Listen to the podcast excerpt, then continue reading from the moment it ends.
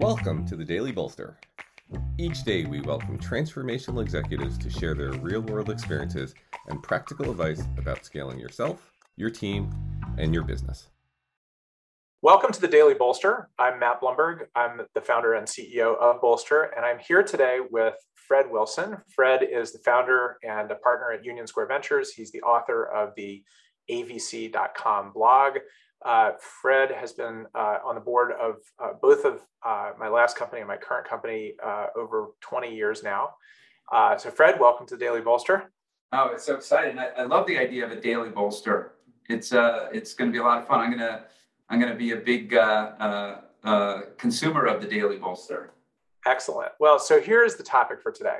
I don't know if you remember this, but this may be a standard for you or it may not be, but the first time you invested in Return Path, 2001. You and I met afterwards, or we were on the phone or something around the closing, and you said to me, "Don't F it up." Oh God, I hope I got a little better. That's venture capital malpractice right there. So I love that. I brought that back to the team. I was like, guys, Fred says we can't F it up. So you'll be happy to know our team uses that language quite a bit around things like that.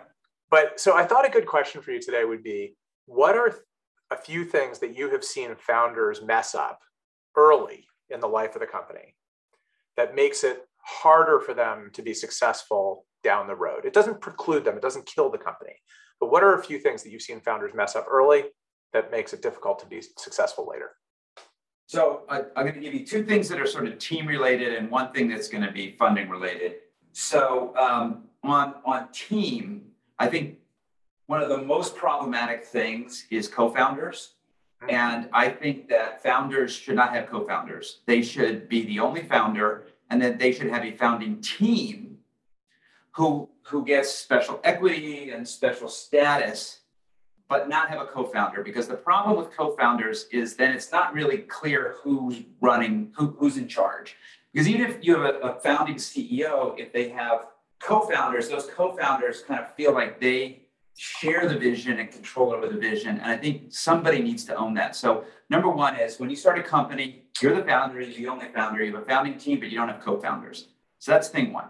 Thing two is kind of related, but different, which is, and Matt, you've taught me this, you have to have an org structure for today, and then you also need to have an idea of what your org structure is going to look like a year from now, 2 years from now, 3 years from now, 4 years from now. And as you hire, you need to hire with a view that that org structure is going to evolve. And what we all know is that some of the people you hire will continue to be in that org structure and some won't. And so I think it's very important when you hire people, particularly if they're going to report to you, whether it's day one or year one or whatever, you need to set the expectation that they may not always report to you, and also that they may eventually have a boss. And you need to do that day one when you hire them, and you need to say to them that at this company, our culture is that we're all going to do what's in the best interest of the company, and we're not going to put what is in our interest in front of the company's interest. And that needs to be said day one, because if you don't set that expectation day one, then when you do layer them or something else, there's going to be all this drama, and it's just better to tell them it's going to happen day one.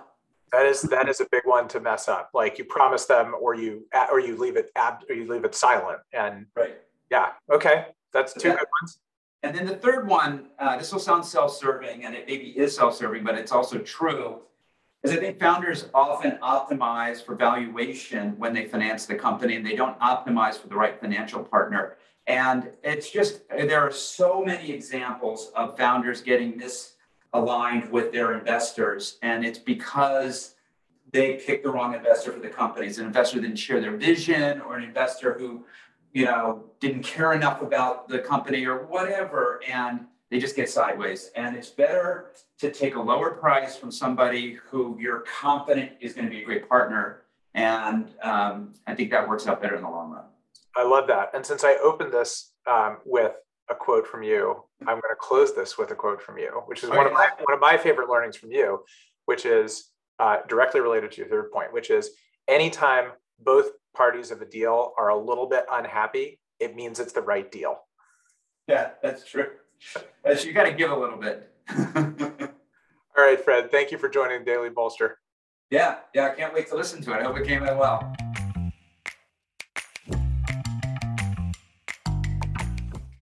This podcast is brought to you by Bolster, the new way to find the right executors.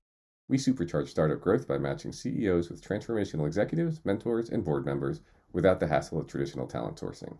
Start searching for free at bolster.com.